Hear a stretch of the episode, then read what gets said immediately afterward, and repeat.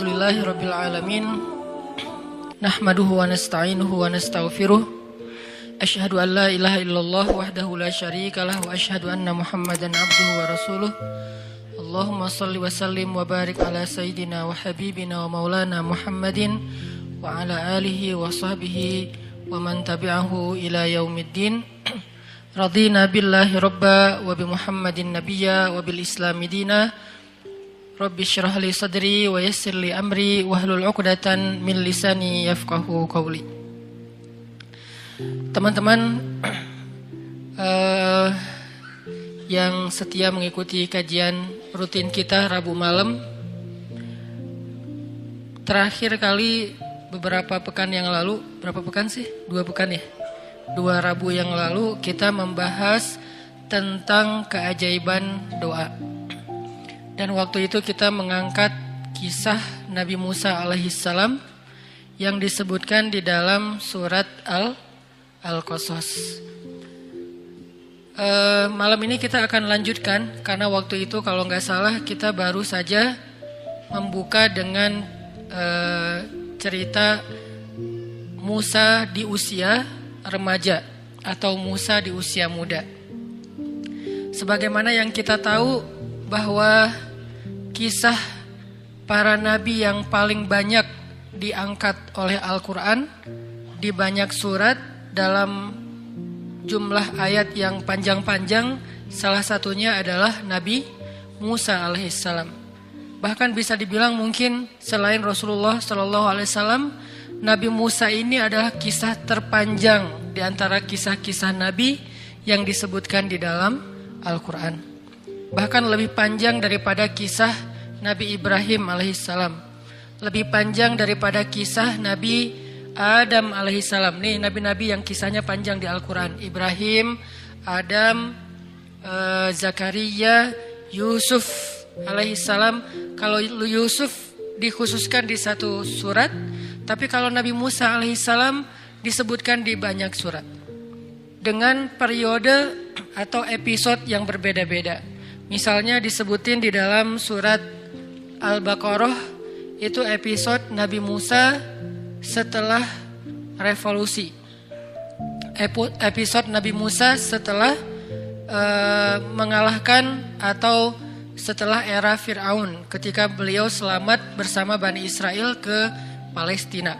Kemudian nanti di dalam surat Toha dikisahkan episode Nabi Musa ketika beliau awal sekali diperintahkan untuk berdakwah bisa dibilang kayak wahyu pertama Nabi Musa itu mirip dengan wahyu pertama Nabi Muhammad SAW. Sama-sama mendapatkan wahyu dalam bahasa yang jelas di suatu tempat yang tinggi. Kalau Nabi Muhammad di Jabal Nur, Gua Hira, kalau Nabi Musa di Jabal Tursaina atau di Mesir. Di sebuah lembah namanya Bilwadil Muqaddasati tua di sebuah lembah yang bernama lembah tua. Kemudian nanti di surat Al-Qasas Allah mengisahkan Nabi Musa episode beliau bayi dan juga episode ketika beliau remaja sampai beliau menikah yang tadi yang nanti akan kita bahas. Selain di antara tiga surat yang panjang ini mengisahkan Nabi Musa, Allah juga menyelipkan adegan-adegan kecil tentang Nabi Musa di surat-surat yang lain. Misalnya di surat sebutlah uh, Al-Isra, kemudian Al-Anbiya, kemudian surat Maryam hanya beberapa uh, selipan ayat ataupun hanya beberapa adegan-adegan kecil, tapi yang jelas Nabi Musa ini sering diulang-ulang di dalam Al-Qur'an. Baik namanya maupun kisahnya.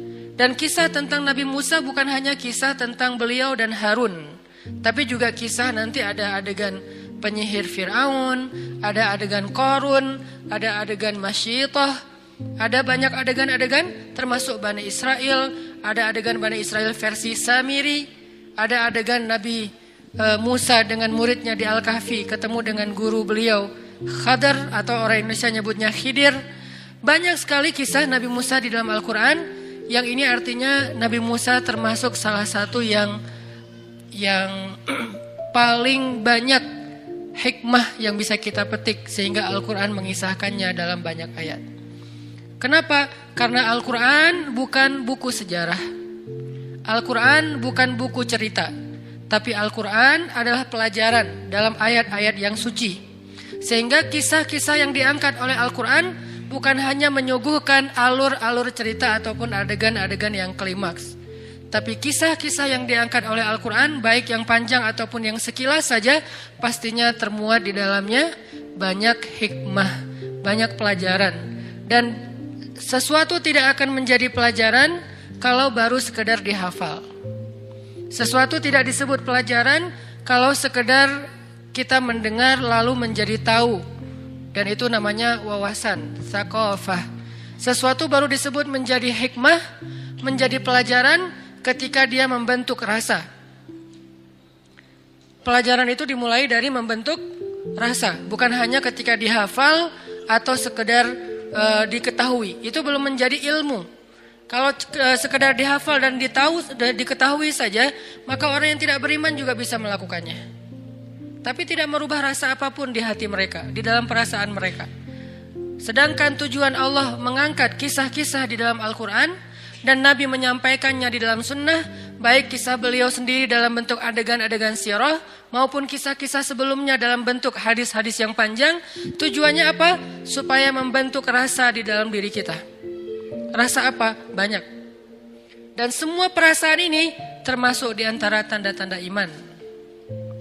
Di antara rasanya misalnya rasa suka dan tidak suka.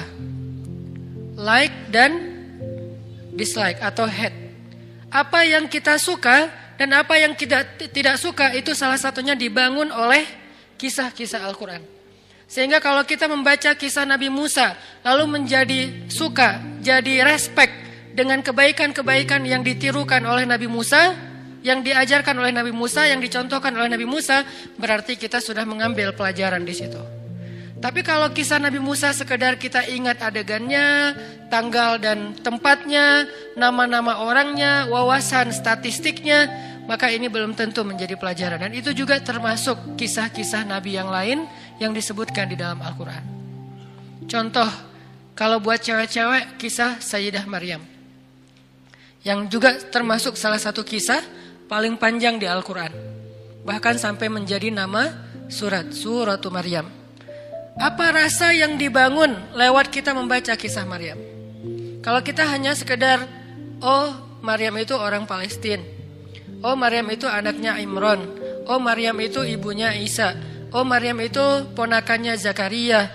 Oh ayah e, ibunya Maryam itu sama e, ibunya Yahya itu adik kakak. Ini wawasan. Wawasan sejah, sejarah belum menjadi ilmu sejarah. Terus apa yang dimaksud dengan ilmu sejarah? Ketika kisah Maryam itu membangun rasa dalam diri kita. Rasa apa? Minimal kita respect sama Sayyidah Maryam. Sehingga kita pengen wannabe, pengen jadi kayak Maryam buat cewek-cewek. Ah, saya respect banget sama Maryam. Saya kayak ngefans banget sama Sayyidah Maryam. Kalau udah ngefans, kemudian kita pengen jadi seperti Sayyidah Maryam dalam beberapa adegan hidup kita kayak misalnya Maryam ini kan terkenal sebagai perempuan cewek yang sangat menjaga kehormatan ya. Sepanjang hidup beliau uh, Allah takdirkan gak punya suami. Bisa dibilang salah satu ikon jomblo visabilillah. Kenapa ada kata-kata visabilillah? Karena menjaga diri dalam masa kesendirian kan. Karena ada yang visabilillah, ada yang nggak visabilillah gitu. Kalau yang nggak visabilillah kayak misalnya pacaran, Kemudian nauzubillah dia mendekati zina, ada yang sampai berbuat zina, ada yang berulang kali, ada yang selingkuh, ada yang zinanya sebelum menikah, ada yang bahkan setelah nikah. Ini kan nggak visabilillah ya. Tapi kalau yang visabilillah dia sih sendiri, single. Mau bilang jom nggak kayak gimana gitu. Dia single gitu lah ya, dia sendiri, tapi dia tetap mampu menahan uh, dirinya, menahan hawa nafsunya sampai menjadi seorang perempuan yang terjaga kehormatannya. Jangankan cowok lain suami aja nggak ada yang bisa menyentuh Maryam sampai suami aja nggak diizinkan menyentuh Maryam sehingga nggak punya suami sehingga dalam kondisi seorang cewek masih masa sendiri, belum punya pasangan, masih ABG, masih remaja, maka Maryam harusnya jadi idola dia banget. Saya pengen jadi kayak Maryam. Kayak gimana? Sedikit kenal dengan cowok. Kalau nggak karena ada urusan penting, mungkin tugas kuliah, itu juga bukan modus ya. Mungkin karena pekerjaan atau bisnis, mungkin karena memang dia adalah bagian dari apa suatu urusan yang darurat maka saya nggak nggak kenal dengan cowok kecuali emang ada kepentingan minimal gitu nih nggak nggak perlu sampai ah nggak kenal cowok sama sekali kayak Saidah Maryam kan nggak kenal cowok kecuali tiga orang ya e, pamannya kalau ayahnya kan emang nggak kenal karena meninggal sebelum Maryam lahir pamannya anaknya ponakannya Zakaria Isa dan Yahya cuman itu doang yang dikenal oleh Saidah Maryam. Jadi kalau kita periksa list kontaknya tuh nama cowok cuma ada tiga. Mungkin kita nggak harus sesaklek, pokoknya nggak boleh lebih dari tiga ya. Kenapa? Soalnya Maryam cuma tiga, nggak gitu-gitu amat juga sih. Setidaknya pelajarannya di sini saya nggak mau kenal cowok kecuali ada kebutuhan yang memang penting, yang memang apa ada ada maslahatnya. Itu juga dengan menjaga batasan. Kemudian nanti dengan cowok itu nggak terlalu berlebihan, nggak terlalu apa dekat, nggak curhat kepada cowok sampai seganteng apa pun cowoknya, sebaik apa pun cowoknya dia nggak kayak nggak akrab gitu. Kayak Maryam dengan Jibril. Jibril kan ketika turun menemui Maryam, fatamassalalaha basharon sawiya. Jibril menjelma sebagai seorang basharon sawiya, cowok keren. Itu namanya terjemah tus syabab terjemah anak muda. Yang mungkin sebagian dai tidak berani menerjemahkan Al-Quran dengan terjemah anak muda. Yang nggak apa-apa lah, mungkin jadi yang agak unik atau aneh mungkin lebih tepatnya. Terjemah tusya, syabab terhadap Al-Quran. Apa arti basyaron sawiyah? Kalau terjemah Quran yang baku itu laki-laki yang sempurna. Bahasa kita apa? Cowok ke keren. Karena ideal, sempurna banget. Nggak berlebihan, nggak juga pas-pasan. Kalau berlebihan misalnya hidungnya terlalu mancung sampai miring gitu kan ya. Ini nih berlebihan. Nggak juga hidungnya terlalu tawadu gitu. Ini Jibril fatamatsalaha basyaron sawiya. Jibril itu jadi cowok keren. Arti cowok keren ideal banget. Hidungnya ideal, matanya ideal, alisnya ideal, rambutnya ideal gitu nggak tahu ya. Cuman beberapa cerita tentang rambut Nabi, rambut Nabi Isa, Nabi Muhammad kan rata-rata rambut sepundak ya. Dan ada agak-agak ikal kan. Mungkin kalau genrenya agak-agak reggae gitulah kalau di anak muda. Gitu. Jadi keren gitu. Nah Jibril datang menemui Maryam menjadi seorang cowok keren. Bukan wujud aslinya Jibril. Kenapa nggak dengan wujud asli aja? Yang pernah melihat Jibril dengan wujud asli itu sedikit. Salah satu di antara yang sedikit di antara manusia cuman Rasulullah Sallallahu Alaihi Wasallam itu juga dua kali menurut sebagian besar riwayat dua kali doang sisanya Nabi kalau ketemu Jibril tadi jadi cowok keren saking kerennya Jibril Umar aja terheran terheran Umar itu agak idealis dan punya standar yang tinggi tentang cowok keren itu Umar buat dia cowok keren itu harus gagah harus keker harus tinggi ininya bahunya bidangnya tuh harus lebar. Cowok keren dalam standar Umar itu tinggi. Jadi susah untuk disebut keren di mata Umar. Tapi Jibril bikin Umar nggak berkedip. Kira, kurang eh, kira-kira sekeren apa nih Jibril?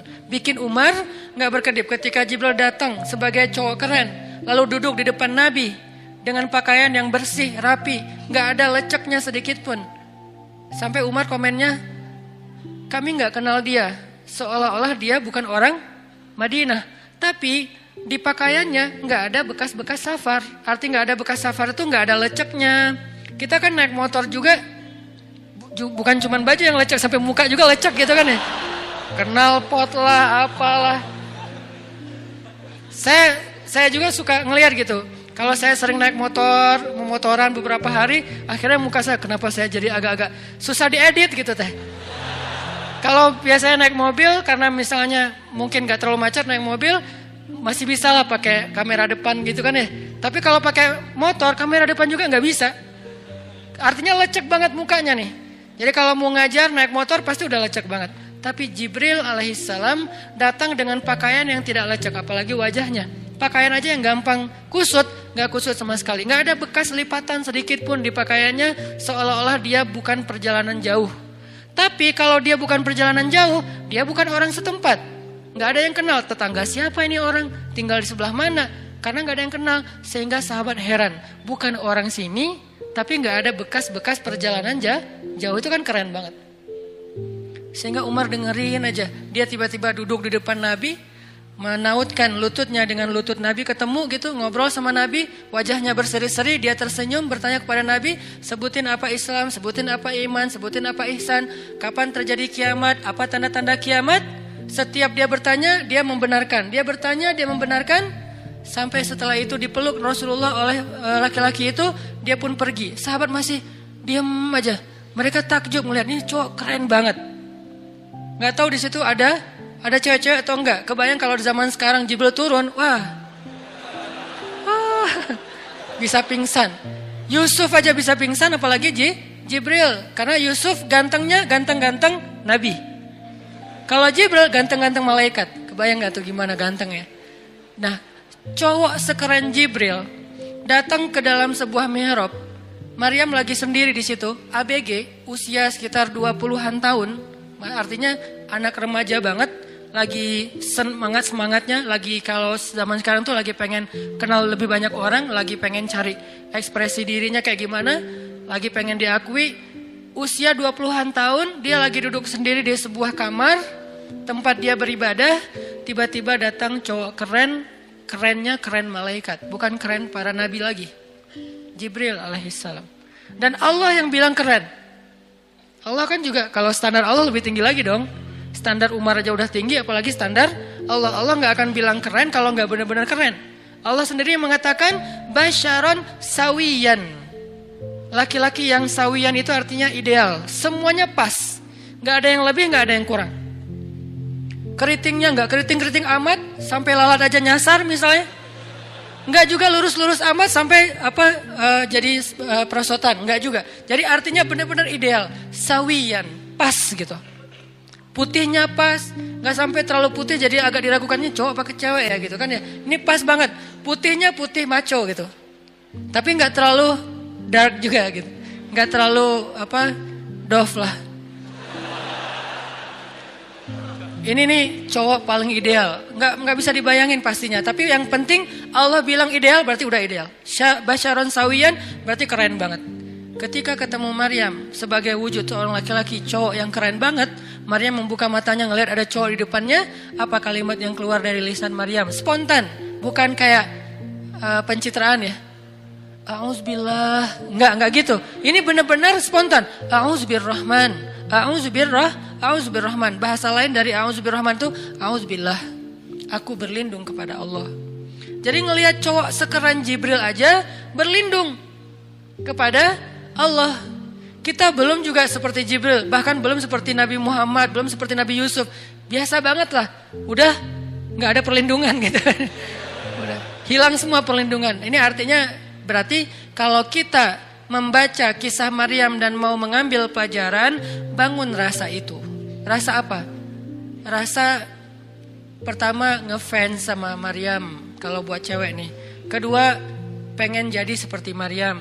Ketiga uh, mulai tertarik dengan kebaikan-kebaikan yang dilakukan Maryam kayak misalnya ahli zikir, senang itikaf, menjaga pandangan, menjaga ucapan, menjaga hubungan interaksi dengan lawan jenis. Ini berarti kisah Maryam udah jadi ilmu buat kita karena udah membangun rasa. Tapi kalau kisah Maryam kita cuma hafal surat Ali Imran, kita hafal surat Maryam, kita hafal surat-surat tentang kisah Sayyidah Maryam di tempat yang lain. Berarti kita belum menjadikan itu sebagai ilmu, baru sekedar menjadi wawasan. Makanya teman-teman, kalau kita mau mengambil ilmu atau hikmah dari kisah para solihin yang ada di dalam Al-Quran, cobalah jadikan apa yang kita baca apa yang kita dengar, apa yang kita renungkan dari kisah-kisah itu menjadi rasa di dalam hati. Nah, kisah Nabi Musa alaihissalam, ketika saya menyampaikannya dengan bahasa storytelling, dengan analogi-analogi anak muda yang mungkin kita lebih paham uh, apa uh, imajinasinya, tujuannya apa? Untuk membangun rasa respect teman-teman kepada Nabi Musa lebih daripada semua tokoh-tokoh yang ada di zaman kita sekarang.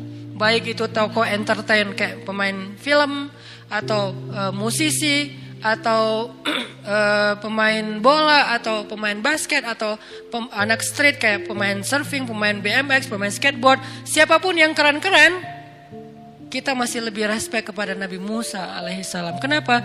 Karena saya mencoba untuk menyampaikan tentang sosok Nabi Musa ini dari angle anak muda.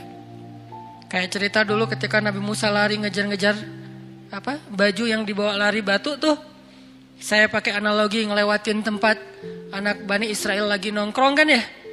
Kalau bahasa hadis, fina dil kaum di tempat kumpul orang-orang Bani Israel. Tempat kumpul orang-orang Bani Israel coba kita translate, kita terjemahin dalam dunia anak muda. Tempat nongkrong kita di mana? Cafe, apalagi tempat main, kemudian uh, di mall kalau buat cewek-cewek mungkin sebagiannya. Atau di apa lagi? Di kampus di apa pun lah di tempat olahraga kayak gitu. Maka ketika Nabi Musa lari saya menganalogikan tempat ketemu atau kumpulnya anak muda Bani Israel versi zaman sekarang. Lewat skatepark, kemudian lewat tempat futsal, kemudian lewat tempat anak-anak muda nongkrong kafe-kafe Bani Israel gitu. Nabi Musa lari dengan gagahnya. Lari yang gagah versi anak muda, parkur. Salah satunya ya, kan banyak uh, mazhab lari nih. Ada yang maraton, ada yang apa segala macam lah. Mungkin salah satu yang agak-agak ngetrik parkur lah ya. Jadi saya ambil analogi yang buat anak muda itu keren. Akhirnya Nabi Musa e, lari dan itu lebih keren daripada anak-anak parkur gitu. Dan ini bukan penghinaan terhadap Nabi Musa, justru sebaliknya. Ini ingin mengangkat Nabi Musa dari image dari angle anak muda supaya mereka ngefans sama Nabi Musa. Lebih daripada mereka ngefans sama tokoh-tokoh anak muda lainnya. Ketika kita ngomongin tentang Nabi Daud, Siapa sih sekarang vokalis yang paling keren yang lagi naik daun misalnya? Banyak kan? Ada Coldplay, ada Siren, ada ah banyak lah pokoknya yang vokalnya kadang-kadang ada yang sampai berat banget sampai susah ditiru atau terlalu melengking sampai dikira cewek misalnya. Saya kira ustazah ternyata orangnya berewokan misalnya gitu kan ya. Aneh-aneh kan vokal namanya juga vokal kan ya. Nah, ini ciptaan Allah. Saya juga gimana nih cara nih ada apa harus operasi atau gimana gitu. Soalnya kalau saya nelpon suka salah paham aja. Oh ya bu, bukan, saya bapak. Oh ya ya pak.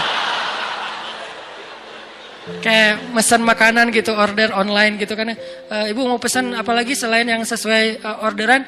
Pak, saya tuh bapak. Janggut saya tuh lumayan panjang loh. Ini lagi saya cukur. Ini artinya vokal tuh kan banyak ya.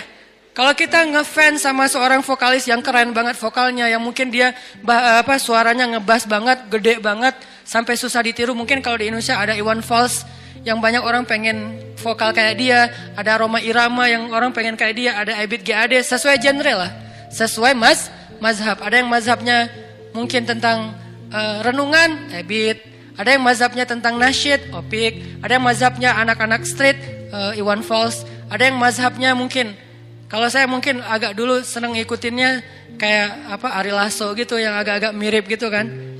Cie. Mirip dari sebelah mana Ustaz? Kalau recordernya rusak baru mirip. Artinya siapa sih yang di antara vokalis yang kita ngefans banget? Daud lebih keren dari itu. Makanya saya bilang vokalis legend. Vokalis terbaik. Ini adalah terjemah anak muda. Ini storytelling. Gimana cara kita menyuguhkan sebuah kisah yang goalsnya adalah memunculkan rasa di dalam hati kita, bukan sekedar tahu. Kalau saya menyampaikan kisah para ambia tanpa pakai imajinasi youth, imajinasi anak muda, nggak pakai konsep storytelling, teman-teman mungkin tetap tahu tentang dunia para ambia, tapi tidak muncul rasa. Kayak, oh kayak kita banget ya. Pas cerita tentang Sayyidah Aisyah, uh, apa? Kalau saya bilang uh, Aisyah itu anaknya luar biasa. Jadi kayak ngomongin teman yang keren gitu. Tapi kalau saya bilang Aisyah itu adalah perempuan kesannya kayak udah tua. Padahal Aisyah seorang perempuan yang masih muda. Ini cara storytelling supaya muncul rasa. Moral of the story-nya apa teman-teman? Kalau kita baca atau mendengar atau menelaah kisah-kisah keren yang ada di Al-Quran dan hadis ataupun sirah ataupun hayatus sahabah coba coba imajinasikan sampai muncul rasa ngefans kita dengan mereka. Kalau belum ngefans berarti itu baru sekedar menjadi wawa wawasan. Berapa banyak orang gara-gara nonton film Hollywood dia pengen jadi seperti aktor Hollywood. Berapa banyak orang gara-gara nonton bola, dia pengen jadi seperti pemain yang terkenal di antara pemain bola. Sampai pengen ketemu lah, pengen dapat tanda tangan. Ada cewek-cewek yang bahkan nangis sekedar dapat tanda tangan dari misalnya uh, seorang pemain bola Inggris yang keren gitu pas dikasih tanda tangan dia nangis dan terus kayak seharian shock gitu. Kenapa bisa dapat rasa itu? Karena berhasil disuguhkan dengan imajinasi ataupun dengan image yang yang bagus.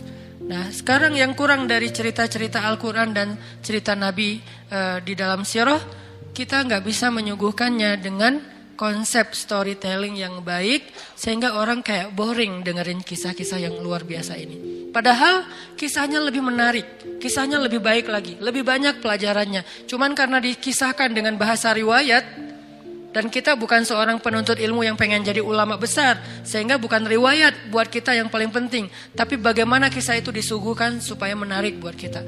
Kalau dia seorang ulama, calon ulama, memang dia butuh pengetahuan tentang riwayat dari mana kisah ini, siapa yang menyampaikan, kamu dapat dari siapa, yang ini dapat dari siapa, yang itu dapat dari siapa, an dari dari dari panjang kan. Tapi kan kita bukan cari itu. Selama ini adalah kisah yang benar, riwayatnya bukan palsu, kalaupun taif sebagian ulama masih membolehkan, yang pasti bukan palsu, maka tidak perlu kita juga terlalu panjang menyampaikan riwayatnya, cukup adegannya saja.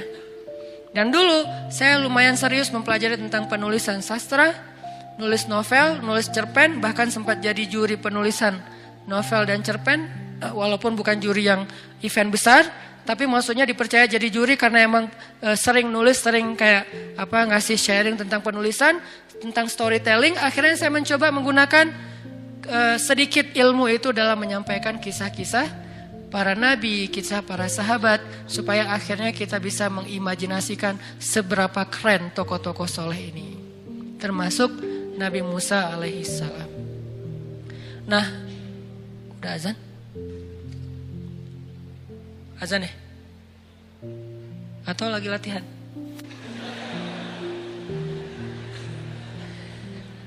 Oke, siapa tahu itu cuma isu ya. Takutnya jadi hoax, jadi dibully nanti. Oke, kita coba lihat di dalam surat Al-Qasas. Coba teman-teman buka aplikasi Al-Qur'an surat 28. Oh benar, bukan isu. Surat 28 yang kemarin kita baca ayat 14 sampai ayat 28.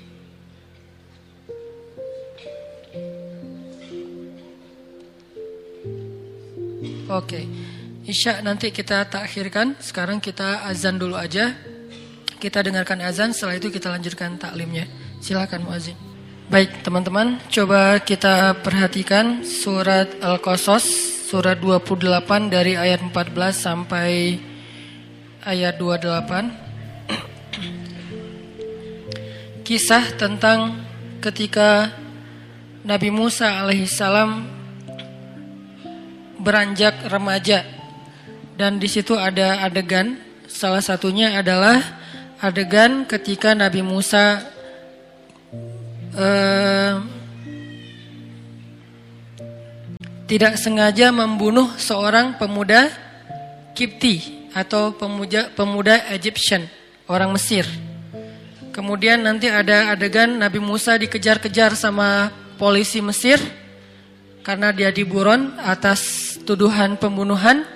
Kemudian Nabi Musa sembunyi di dalam kota, tidak pulang ke rumah Hari kedua ketika dalam keadaan sembunyi, Nabi Musa melihat lagi seorang pemuda Bani Israel sedang dipukulin, sedang mau dipukulin oleh seorang pemuda Egyptian yang lain, orang Kipti yang lain. Lalu eh, laki-laki Bani Israel ini berteriak meminta tolong kepada Musa. Ketika Musa mendekat, orang Egyptian itu uh, apa? Dia mencoba mengingatkan Musa tentang kejadian kemarin. Lalu datang seorang laki-laki yang tidak disebutkan namanya memberi Musa nasihat untuk keluar dari Mesir. Kenapa? Karena semua tentara, semua polisi lagi mencarimu Musa. Kayak bisa bisa dibilang nggak aman lagi buat Musa tinggal di Mesir. Akhirnya Musa pun keluar dari Mesir dan nggak tahu mau pergi ke mana. Pokoknya jalan aja. Musa belum pernah keluar negeri, Musa nggak punya keluarga di luar negeri, Musa nggak punya guide untuk jalan ke luar negeri. Ini benar-benar kayak modal nekat. Jalan aja keluar dari Mesir. Sampai akhirnya Musa tiba di sebuah negeri yang di dalamnya ada orang solih, namanya negeri Madian, yang sekarang dikenal dengan nama Yordania. Lalu di Madian nanti Musa ketemu dengan calon istrinya. Singkat cerita Musa di apa e, dimintai mahar bekerja kepada calon mertuanya sampai akhirnya dia penuhi mahar itu dan menikah dengan salah satu di antara e, perempuan yang ada di rumah tersebut. Lalu sampai Musa balik lagi ke Mesir membawa keluarganya dan diutus menjadi seorang rasul berdakwah kepada Firaun dan menyelamatkan Bani Israel. Ini adalah adegan yang ada di dalam ayat 14 sampai ayat 28. Yang mau kita ambil hikmahnya di dalam adegan yang panjang ini adalah berapa kali Nabi Musa berdoa. Ya, di setiap adegan Nabi Musa berdoa. Walaupun doa Nabi Musa nggak panjang, tapi ini kan si, uh, salah satu karakter Al-Quran itu kan mengangkat hanya cuplikan-cuplikan adegan. Tidak mengangkat kisah utuhnya. Karena tidak penting untuk menyampaikan sebuah alur cerita. Yang penting mau menyampaikan sebuah pelajaran. Nah cuplikannya adalah Nabi Musa berdoa. Dan ini artinya di setiap masalah Nabi Musa selalu meminta kepada Allah Subhanahu wa taala. Jadi benar banget sebuah ungkapan bahwa doa itu adalah senjata orang yang beriman. Bisa dibilang orang yang beriman kalau benar-benar yakin kepada Allah, namanya orang beriman berarti benar-benar yakin kepada Allah, buat dia lebih penting doa daripada semua apa pun. Lebih penting doa daripada uang, Walaupun uang kita butuhkan. Lebih penting doa daripada uh, backingan. Walaupun teman, sahabat, orang yang berpengaruh, kita juga kadang minta tolong. Lebih penting doa daripada senjata yang bentuknya senjata kayak senjata tajam, senjata api atau senjata untuk perlindungan kita. Lebih penting doa. Kenapa? Karena tidak ada yang lebih berkuasa daripada Allah Subhanahu wa taala.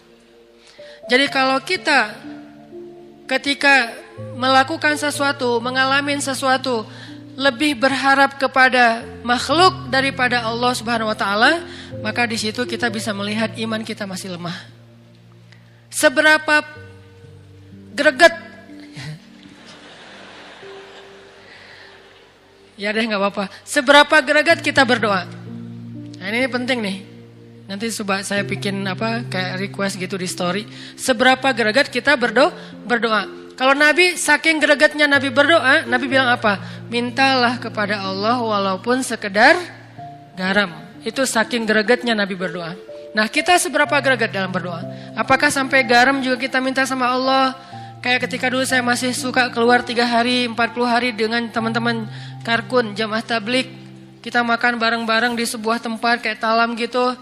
Terus kalau kita makan ada piketnya, ada apa khidmatnya yang ngasih-ngasih kita nasi, terus lauk. Kemudian di tablik itu ada SOP.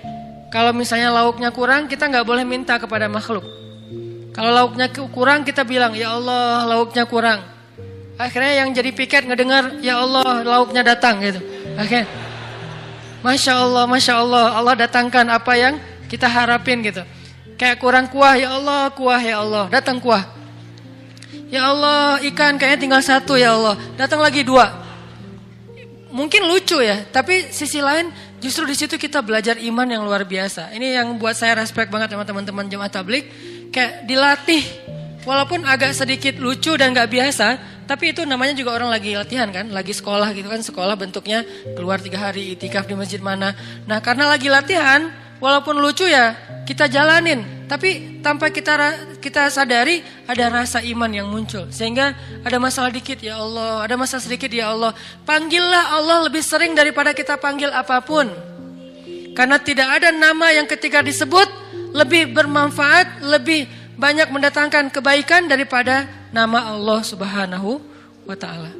Sehingga Nabi mengatakan segala sesuatu yang disebut dengan nama Allah maka Allah titipkan di dalamnya kebaikan, keberkahan. Dan segala sesuatu yang tidak dimulai dengan nama Allah Allah cabut kebaikan atau keberkahan darinya. Sehingga di awal kita bilang Alhamdulillah. Di tengah kita bilang Masya Allah, Subhanallah, la haula wala quwata illa billah, hasbiyallah, banyak kalimat di tengah. Di akhir kita bilang Alhamdulillah. Inilah kalimat yang selalu ada kata Allahnya di dalam. Allah, Rabbi, Ilahi, Maulaya atau Maulana dan seterusnya. Ini adalah kalimat-kalimat yang menunjukkan seseorang itu sangat mengandalkan Allah Subhanahu wa taala dan dia percaya itu lebih penting dari apa pun. Sehingga ungkapan doa adalah senjata orang yang beriman. Ini artinya buat orang yang beriman doa itu segalanya. Kayak orang kalau jalan ke tengah-tengah hutan dan dia bawa senjata, dia merasa tenang. Kita pergi ke hutan, kita bawa senjata. Mau binatang buas, mau perampok, cuman yang jurik doang nggak bisa ditembak ya.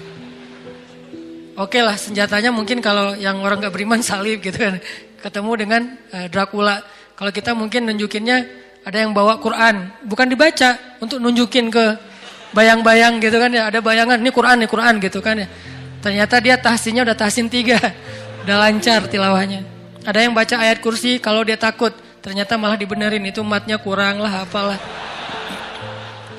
Artinya kalau kita jalan ke hutan, kita kayak lagi camping, kita kalau lagi ke mana bawa senjata, senjatanya bisa apa aja. Sesuatu yang kita andalkan lah. Kayak kita keluar negeri bawa uang, bawa paspor, bawa kartu debit atau kartu kredit, bawa uang cash. Itu kan kayak tenang, handphone satu lagi yang penting. Itu kayak tenang banget kan ke mana-mana karena buat kita kayak handphone itu senjata. Kalau dulu, kalau dulu senjata orang itu keris atau rencong kalau di Aceh atau apa kayak parang atau samurai atau apa pun pedang. Kalau sekarang senjatanya handphone. Sehingga ada apa-apa yang pertama kali dia lakukan adalah spontan aja buka handphone. Hal sepele pakai handphone. Apa-apa googling. Sampai garam aja mintalah kepada Google walaupun sekedar garam. Garam aja tanya ke Google. Atau gula, gula yang sehat, warnanya apa, atau garam, atau cari mantan di Google. Semua orang jadi tahu gitu. Ini kenapa? Karena emang kita ngandelin handphone bah, banget, ngandelin googling banget. Kesasar buka Google. Sehingga kalau kita udah buka Google kita jadi tahu jalan balik, nggak akan lagi terse tersesat. Seolah-olah kita kayak mengamalkan wa wajadaka dhallan fahada dan kami temukan kamu dalam keadaan tersesat lalu Google menyelamatkan kamu. Ini kenapa jadi berubah ke Google? Kenapa bukan langit dulu? Bukankah satelit Allah lebih dahsyat daripada satelit Google? Tapi kalau gitu boleh nggak perlu pakai Google Ustaz atau nggak perlu pakai kayak aplikasi gitu atau apa pun bentuknya wazi atau apa pun boleh tapi itu ikhtiar. Kita bedakan mana ikhtiar, mana tawak Tawakul, tawakal. Kita lagi bicara soal rasa. Bukan bicara tentang actionnya. Action dalam bentuk uh, apa uh, do somethingnya selain berdoa pastinya kita kayak cari cara sendiri, ikhtiar, cari solusi, cari jalan keluar. Itu hal yang manusiawi.